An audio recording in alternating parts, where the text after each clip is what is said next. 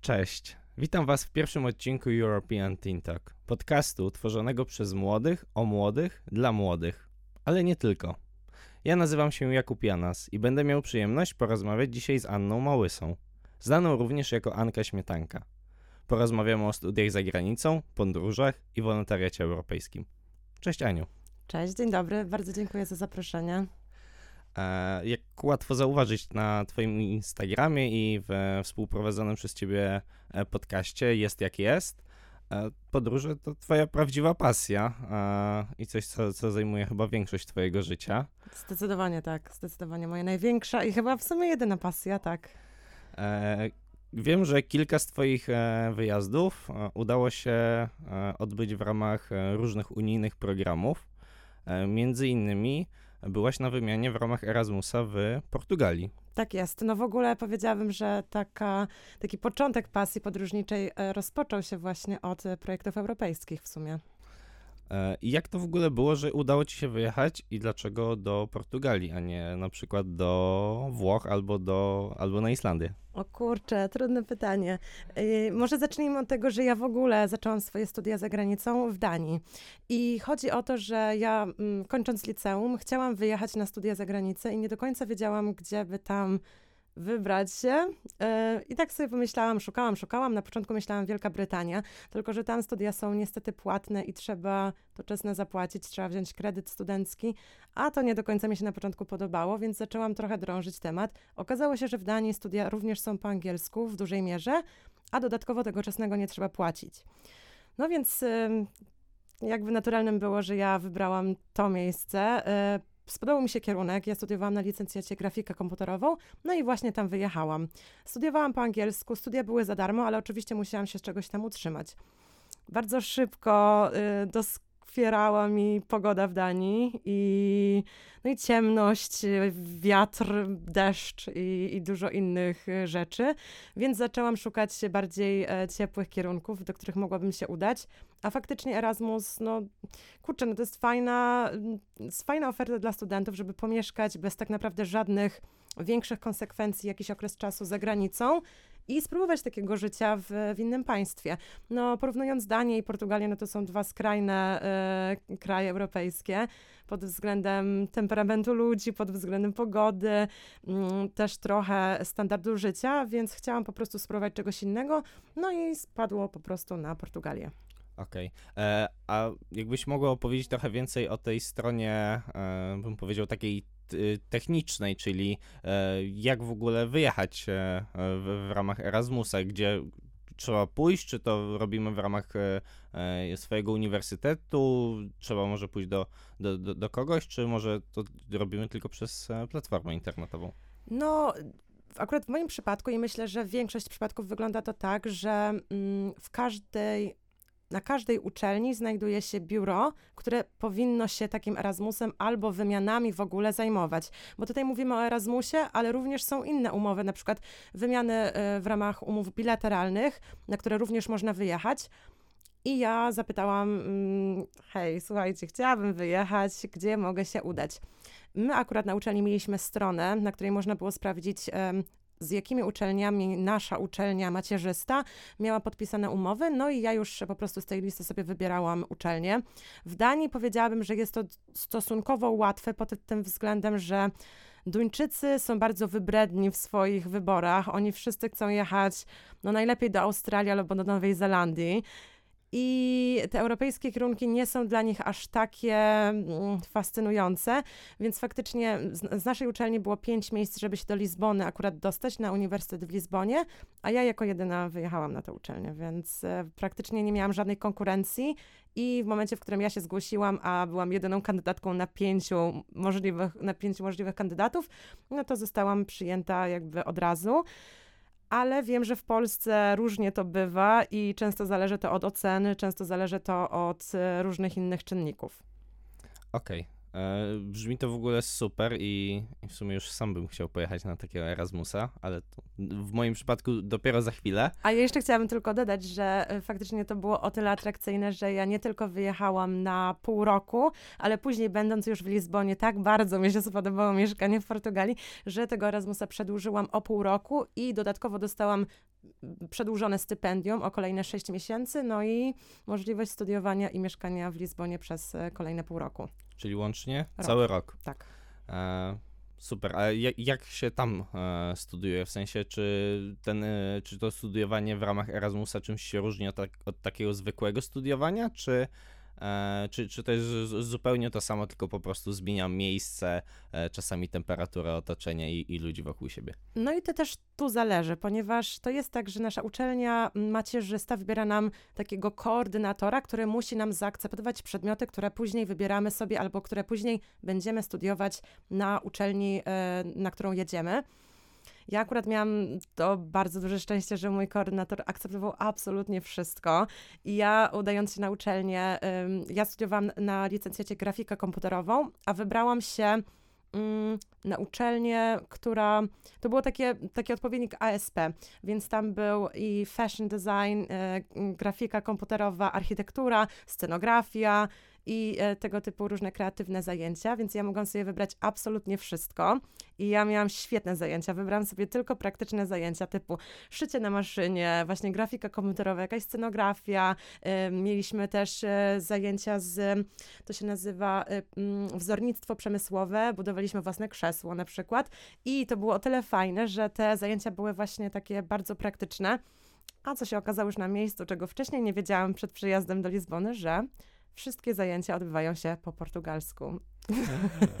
Więc naprawdę e, bardzo się cieszę, że te zajęcia były praktyczne, no bo gdybym miała pisać testy później e, po portugalsku, no to byłoby duży problem. No i tutaj właśnie zależy od uczelni, prawda? Mm, Ja miałam, ja miałam to, to wielkie szczęście, że mogłam sobie te przedmioty wybierać e, wedle mojego uznania, ale tak naprawdę zależy to trochę od woli tej osoby, która to akceptuje na naszej uczelni macierzystej. Mhm. A jak to jest z e, pieniędzmi? Czy to jest opcja wysokobudżetowa, czy niskobudżetowa, czy może coś pomiędzy? E, I jakby co e, ty jako studentka musisz opłacać na wymianie, a co otrzymujesz z, z programu Erasmus? To jest tak, że dostaje się stypendium, tylko że to stypendium zależy od po pierwsze kraju, z którego się wyjeżdża oraz kraju, do którego się jedzie. Te stawki są ustalone jakoś tam odgórnie. Ja, jako że jechałam z bogatego kraju, czyli z Danii, byłam uważana za Dunkę, pomimo tego, że Dunką wcale nie jestem. Moje stypendium wynosiło tam 250 euro, więc to nie jest dużo, szczególnie na Lizbonę. No jest to stolica, te, mm, te czynsze są wysokie. Oczywiście nie płacimy żadnego czesnego za uczelnię, ponieważ jest to załatwione w ramach tej umowy między uczelniami, ale wszystkie inne opłaty typu właśnie mieszkanie, jedzenie, jakieś tam dodatkowe rzeczy musiałam płacić właśnie albo z tego stypendium, no i dodatkowo z własnej kieszeni.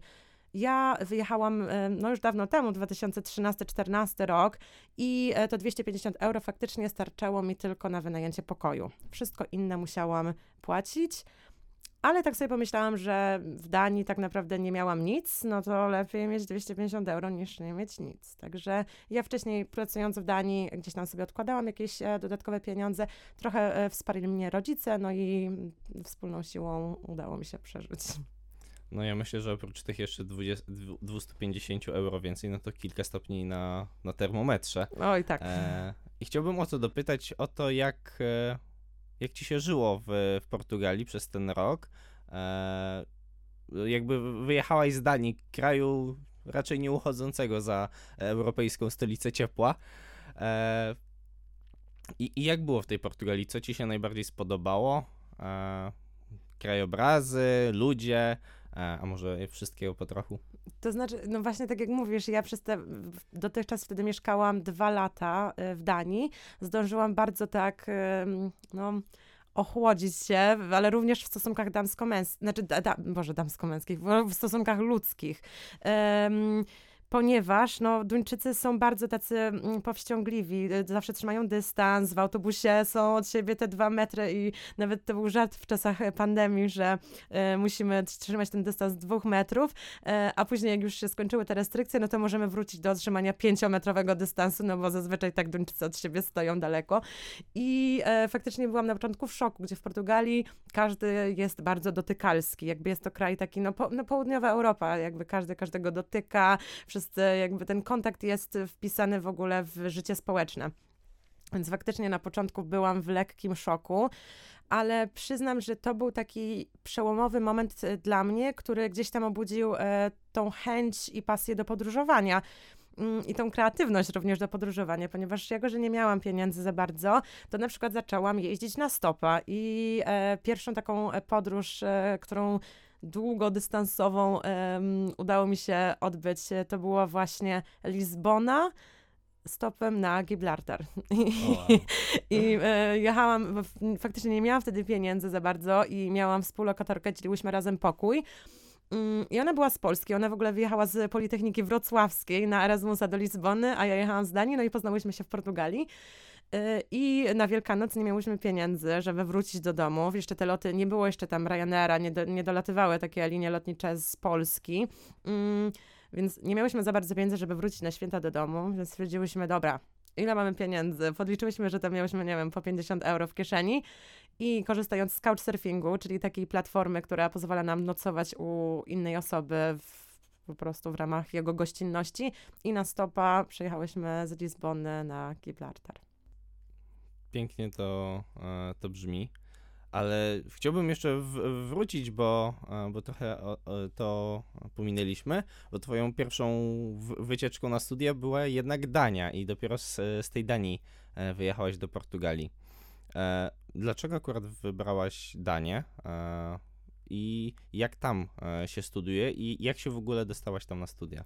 No to troszkę już tam e, poruszyliśmy ten temat. Ja mówiłam ci, że właśnie, że e, myślałam na początku, żeby jechać do Wielkiej Brytanii, ale tam musiałam wziąć kredyt studencki, więc gdzieś tam zaczęłam szukać sobie alternatyw. Padło nadanie, no ale przyznam, że nie potrafię do końca odpowiedzieć, jaki jest powód. No trochę był to przypadek. E, po prostu jakoś tak zaczęłam szukać, zobaczyłam, ok, studia w Danii są za darmo. Mm, zaczęłam się gdzieś tam interesować tematem i przyznam, że o Danii nie wiedziałam za dużo, wyjeżdżając do Danii. Wiedziałam, że jest Lego duńskie, wiedziałam, że jest mała Syrenka i Hans Christian Andersen, który napisał Dziewczynka z zapałkami. No i cóż, um, jeszcze teraz myślę, so, myślę sobie o tym, że pomimo tego, że to był przypadek, to je, jednak był to jeden z lepszych e, wyborów mojego życia. Um, ale mieszkanie w Danii, w ogóle mieszkanie na emigracji jest jest wyzwaniem dużym, szczególnie dla mnie, gdy ja wyjechałam jeszcze nie mając 18, jeszcze nie mając 18 lat, więc no kurczę, no, każdy, kto y, mieszkał kiedyś za granicą, myślę, że może współodczuwać, bo jest to wyzwanie mieszkać w obcym kraju, w obcym języku, się porozumiewać i próbować sobie jakby zbudować nową rzeczywistość e, w, w innym miejscu. Mm, ale na studia nie było stosunkowo trudno się dostać. Ja zdawałam mm, maturę mm, na poziomie rozszerzonym z angielskiego, dodatkowo zdawałam egzamin językowy IELTS akademicki i co ciekawe w Danii, e, dostając się na studia, czy tam aplikując na studia, ważne są oceny ze świadectwa. Czyli nie liczyła się za bardzo matura, tylko liczyły się moje stopnie na świadectwie. I faktycznie jest tak, że y, Duńczycy aplikujący na studia mm, bardzo walczą o oceny. No nie wiem, nie był to jakiś taki wielki problem. E, przyznam, że kurczę, teraz już naprawdę nie pamiętam, bo to było 11 lat temu, aplikując na studia już, ale jest, jest wiele biur asystujących e, za darmo, pomagających dostać się na, na zagraniczne uczelnie i faktycznie, jeżeli ktoś znajdzie sobie uczelnię, i jest zdeterminowany i gdzieś tam y, nastawiony na jakąś tam uczelnię, no to nie jest to jakiś wielki problem, żeby, żeby się dostać, no ale faktycznie jakieś tam dobre stopnie trzeba mieć. Czyli ważna przestroga dla słuchających nas uczniów ze szkół średnich. No, nie tylko matura, ale też, też oceny na świadectwie. Co jest dużym zdziwieniem dla nas, no bo przecież e, w głowach nam się nie mieści, że to no, jest coś ważnego. U nas przecież ciągle matura i matura. E, Oprócz Erasmusa, o którym e, rozmawialiśmy, brałaś też udział w programie EVS Wolontariat Europejski i w ramach niego wyjechałaś do Gruzji. Jak w ogóle działa ten program i co w tej Gruzji robiłaś? Tak, y, EV, EVS to jest European Voluntary Service, czyli em, no, European Voluntary Service i y, jest to no, serwis e, wolontariacki, który pozwala nam, wszystkim Euro Europejczykom, wyjechać na program europejski dwa razy w życiu, do 30 roku życia. I można wyjechać na taki EVS krótkoterminowy, czyli do dwóch miesięcy oraz długoterminowy do roku.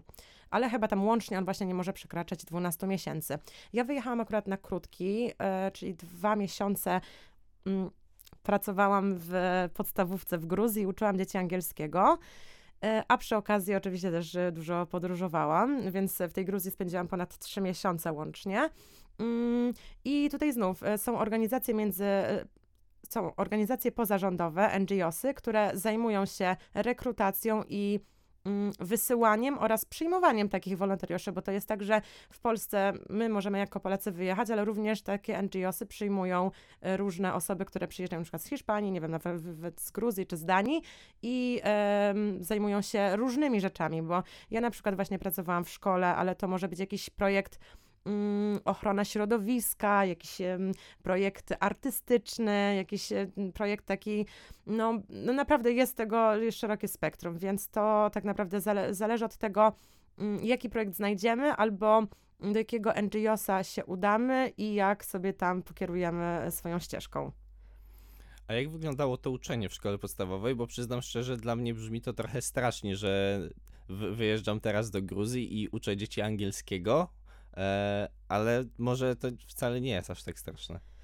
No to zależy, jak się patrzy, bo w ogóle cały proces, jak sobie to myślę, to było przezabawne. My mieszkaliśmy w domu, bo my byliśmy w czwórkę, czwórka Polaków. Mieszkaliśmy w domu prywatnym dyrektorki szkoły, która była taką, kurczę, mm, taką gruzinką, ale taką z krwi i kości i ona po prostu nas zganiała. My ciągle musieliśmy sprzątać w tym domu w ogóle. jak sobie tym pomyślę teraz, to naprawdę wow. Ale y, to nie jest tak, że jesteś sobie sam zostawiony samopasem, jakby masz opiekę tej organizacji, która cię przyjmuje i masz swojego opiekuna. I akurat złożyło się tak, że opiekunka, która się nami zajmowała, była również nauczycielką angielskiego w tej szkole, więc my jakby razem z nią, czy tam pod jej opieką prowadziliśmy różne tam zajęcia i to, okej, uczyłam angielskiego, ale to nie były zajęcia w ramach lekcji szkolnych, tylko to były takie zajęcia mm, no takie po, pozalekcyjne. Y, Dzieci przychodziły, my tam y, robiliśmy im różne takie jakieś wykłady, czasami o Polsce, o różnych krajach z Europy.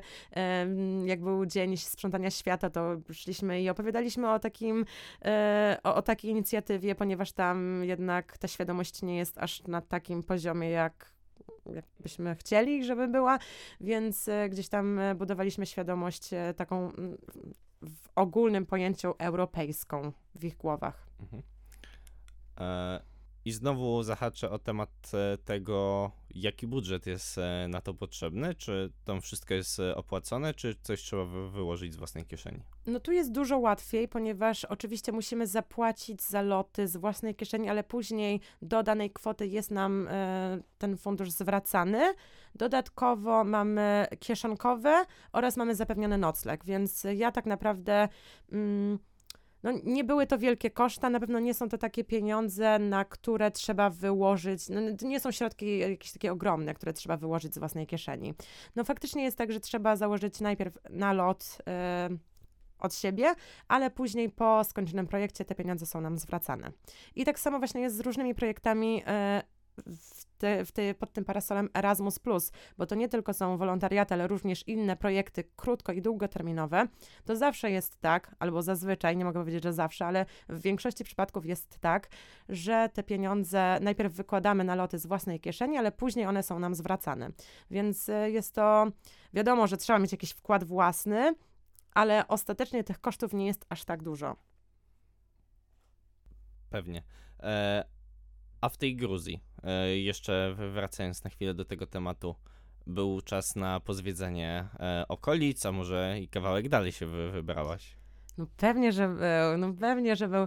Ja, mm, tak, mieliśmy zajęcia od poniedziałku do piątku. Mm, I w piątek po zajęciach od razu ja pakowałam się w piątek do szkoły już ze swoimi rzeczami i od razu jazda na stopa oczywiście. Jechaliśmy dalej.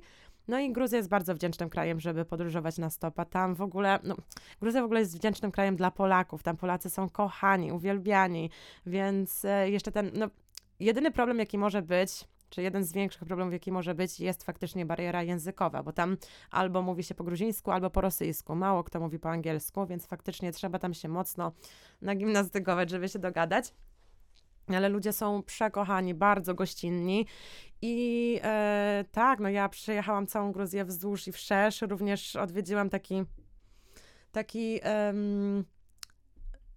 taki obszar gruziński, który nazywa się Abchazja, który niby Gruzją jest, ale jest terenem teraz no, Ze skomplikowaną ta- sytuacją z- polityczną. Dokładnie tak. E, I ja miałam okazję tam do tej Abchazji również pojechać, więc faktycznie myślę, że po tych trzech miesiącach bycia w Gruzji mogę śmiało powiedzieć, że mm, no, tego kraju zobaczyłam dość sporo. E, Przed rozmową wspomniałaś też o takiej platformie jak e, Youth in Action. Mogłabyś trochę więcej opowiedzieć o tym naszym słuchaczom? Jasne, to nie, jest, to nie jest platforma sama w sobie, jest to, ja mówiłam akurat o grupie na Facebooku, ponieważ wcześniej, mm, my mówimy teraz o projektach w ramach Erasmus+, a jeszcze wcześniej, chyba przed 2014 roku, y, przed 2014 rokiem, te same programy były nazwane Youth in Action, czyli Młodzież w Akcji. I e, jest grupa na Facebooku, która nazywa się PL Youth in Action i tam są ogłaszane różne projekty. No bo to jest tak trochę, że te projekty są super i naprawdę warto z nich korzystać, tylko często trudno się o nich dowiedzieć. Więc ta grupa daje nam tę możliwość, że faktycznie różne organizacje pozarządowe, NGOsy, ogłaszają, ogłaszają się, że szukają mm, uczestników e, właśnie na wyjazd, czy na projekt, na seminarium, czy na wymianę do danego kraju i szukają właśnie tam e, uczestników, żeby wzięli udział w tym. Więc e, naprawdę, jeżeli ktoś jest zainteresowany i szuka tego typu mm, wyjazdów i, e, i nie wie, gdzie to znaleźć, to naprawdę ta grupa jest kopalnią wiedzy i mm, można tam znaleźć naprawdę fajne perełki. A takie wyjazdy z Twojego doświadczenia to raczej e, długie planowanie, czy spontaniczne akcje, że pojutrze mam lot e, na drugi koniec Europy? To naprawdę zależy, bo czasami bywa tak, że jeżeli ktoś jest na maksa ela- elastyczny i lubi spontan, no to znajdzie projekt i że hej, ktoś nam się wykruszył i szukamy na CITO w tym momencie osoby, która weźmie udział w projekcie za trzy dni w, nie wiem, właśnie w północnej Hiszpanii. Jeżeli jesteś elastyczny i możesz, no to to gratuluję i zazdroszczę, ale faktycznie zazwyczaj jest tak, że trzeba trochę aplikować, trzeba przejść jakiś tam mm, proces rekrutacji, wykazać się, no jakby pokazać, dlaczego interesuje Cię udział w tym projekcie, no bo każdy projekt jest na dany temat. Czasami właśnie są to projekty jakieś ekologiczne, sportowe, edukacyjne, jakieś tam rozszerzające Twoje CV, albo właśnie uczące, jak pisać CV, jak znaleźć pracę i tego typu rzeczy, więc tak naprawdę musisz się wykazać jakąś tam, może nie wiedzą w danym temacie, ale zainteresowaniem, żeby żeby no, jakby cały szkopu jest w tym, że te projekty mają na celu czegoś nas nauczyć, więc no. A czego Ciebie nauczyły? Od razu dopytam. Oj, oj, oj, oj, czego mnie nauczyły? Tak ogólnie mówiąc, no, otworzyły mnie totalnie na różne kraje, na różnych ludzi. Jestem dużo bardziej otwarta, dużo bardziej, dużo łatwiej nawiązać mi kontakt z wieloma osobami. E, Poznałam ludzi z całej Europy i to też jest niesamowite, że tak naprawdę jadąc do prawie jakiegokolwiek kraju, zawsze mam się do kogo odezwać i mogę się chociażby spotkać z kimś na kawę. I wiesz, no to też jest tak, że podróżuję, podr- po, podróżuje się na wiele sposobów, a ja najbardziej lubię podróżować w sposób lokalny, poznać ludzi z danego kraju, poznać tradycje, spróbować e, lokalnego jedzenia. I oczywiście każdy ma swoją ulubioną formę podróżowania, ale to jest dla mnie najbardziej takie prawdziwe. I tego właśnie szukam. Ja szukam ludzi, no, którzy pokażą mi swój kraj od podszewki, więc e, to na pewno jest jedna z tych rzeczy, które bardzo sobie w tych projektach cenię. E, Wiem też, że oprócz tych e, podróży tutaj e, europejskich masz e, w swoim doświadczeniu wymianę w Tajlandii. Brałeś też udział w programie America Express. Jak tutaj zestawienie tego, jak mamy zorganizowaną w Unii Europejskiej właśnie tę sferę e, możliwości wy, wyjazdów dla ludzi młodych, jak oceniasz to w porównaniu do, do innych krajów? Czy może te, te wyjazdy tutaj w ramach Europy są w jakiś sposób łatwiejsze? To znów zależy, ale oczywiście uważam, że są łatwe. Naprawdę mamy dużo możliwości i dużo funduszy na to. Może faktycznie informacyjnie wciąż to kuleje i trzeba się trochę nagrzebać, żeby znaleźć różne projekty i, i wziąć w nich udział, ale jak już znajdziemy, jak już wiemy, gdzie szukać, no to tak naprawdę możliwości są nieskończone. A studiując w Tajlandii, no ja studiowałam tak naprawdę na uczelni, która jest prywatna. To znaczy, on, ja za nią nie płaciłam, ponieważ znów było to w ramach umowy międzyuczelnianej, ale studiowały tam osoby, które naprawdę mogły sobie na tę uczelnię pozwolić. A my, studiując na przykład właśnie w Polsce, czy ja studiując w Danii, te studia wciąż były dla mnie za darmo i nie musiałam za to ponosić żadnych innych kosztów i faktycznie mm, łatwo jest myśleć sobie, że my na przykład w Polsce mamy źle i rozumiem, dlaczego ludzie narzekają, ale patrz, zależy do kogo się porównujemy. Patrząc na skalę świata i często sobie to powtarzam, że patrząc na skalę świata, a szczególnie mieszkając w Tajlandii albo podróżując właśnie po Peru, po Ekwadorze, no to jednak jest to doceniać. Naprawdę jest to doceniać i szczególnie mm, jako młodzież, jeżeli fajnie dysponujemy swoim czasem i jesteśmy na tyle jakby to powiedzieć, przedsiębiorczy, żeby znajdować różne okazje dla nas, no to te możliwości naprawdę są ogromne. I myślę, że myślę, że wiele osób z innych krajów, spoza europejskich krajów może nam zazdrościć, na pewno. Mhm. A jakbyś miała tak e, ocenić e, te wszystkie wyjazdy, e, który był Twoim zdaniem, mówiąc ogólnie, najfajniejszy, a mówiąc dokładnie, najwięcej e, z niego wyciągnęłaś, najwięcej się nauczyłaś i też e, najwięcej pozwolił ci poznać e, dany region. Mówisz o projektach europejskich, tak? Tak, o tych e, europejskich. No myślę, że najbardziej zapadły mi w pamięć oczywiście te długie wyjazdy, czyli zarówno mój wolontariat i Erasmus w Portugalii, ale tak jak wspomniałam wcześniej, no kurczę, wydaje mi się, że ten Erasmus w Portugalii był dla mnie przełomowy pod wieloma względami. Ja po dwóch latach właśnie życia w ciemności i w zimnie, znaczy wiadomo, że wyolbrzymiam, ale no kurczę, tak sobie o tym myślę teraz. Bardzo się otworzyłam na ludzi i ta Portugalia totalnie zmieniła mój tok myślenia, jakoś tak bardziej mi pokazała, jak Portugalczycy, w ogóle południowcy cieszą się z życia, dużo bardziej, wydaje mi się, dużo bardziej to życie jakoś tam celebrują i, I wtedy tak naprawdę zaczęłam podróżować, tak, tak, totalnie, totalnie. Pierwszy raz pojechałam za granicę, to znaczy za granicę, do innego kraju na stopa i to to była dla mnie taka duża bariera. Ja teraz, jak sobie o tym myślę, no to okej, okay, teraz nie jest to dla mnie jakieś wielkie wyzwanie, ale dla mnie, która miała 19, prawie 20 lat, to było ogromne wyzwanie, strasznie się bałam i nie miałam pieniędzy, więc to, wiesz, to było wszystko na mocnym przypale, jak sobie teraz o tym myślę. Ja mając 50 euro w kieszeni, nawet nie wiedziałabym w ogóle, wiesz, gdyby mnie coś spotkało złego, no to nie wiem, co ja bym zrobiła i po prostu cieszę się, że byłam na tyle beztroska w swojej głowie, że, że robiłam to wszystko to, co robiłam, ale, ale Portugalia faktycznie mm, dużo więcej mnie nauczyła luzu i podejścia takiego, mm, no takiego luźnego podejścia do życia. Czyli generalnie przesłanie możemy mieć takie, że nie należy się bać, trzeba po prostu korzystać z tego, co mamy.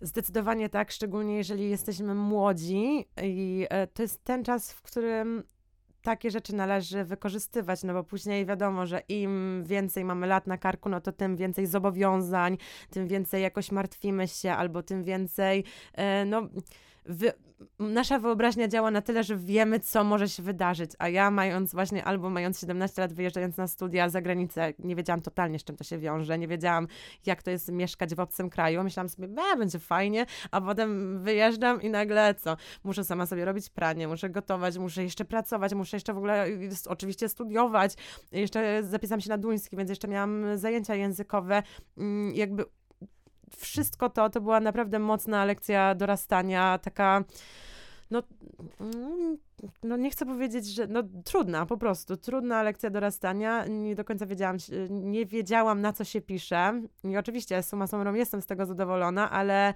warto korzystać z tego typu rzeczy, dopóki my nie wiemy do końca, jakie są konsekwencje tego, bo naprawdę może nam to dać dużo i tak życiowo nauczyć nas naprawdę wiele. Okej, super. Dziękuję bardzo za tę wspaniałą rozmowę e, i mam nadzieję, że jeszcze kiedyś e, się razem usłyszymy. No to ja dziękuję i również mam taką nadzieję. No, pozdrawiam. Naszą dzisiejszą gościnią była Anna Małysa. Serdecznie zapraszamy do śledzenia jej na Instagramie oraz słuchania współprowadzonego przez nią podcastu Jest jak jest. Wszystkie linki znajdziecie w opisie. Ten odcinek nagrywaliśmy w studiu akademickiego Radia Luz. Bardzo dziękujemy za taką możliwość i zachęcamy do słuchania ich audycji. Podcast European Teen Talk tworzony jest w ramach programu Nagraj Europejski Podcast, realizowanego przez Fundację Pole Dialogu, którego uczestnikami są szkoły biorące udział w programie Szkoła Ambasador Parlamentu Europejskiego, realizowanego przez Biuro Parlamentu Europejskiego w Polsce. Serdecznie dziękujemy za wysłuchanie naszego premierowego odcinka. Zapraszamy do obserwowania naszych sociali. Linki znajdziecie w opisie. A już niedługo kolejny odcinek podcastu. Do usłyszenia.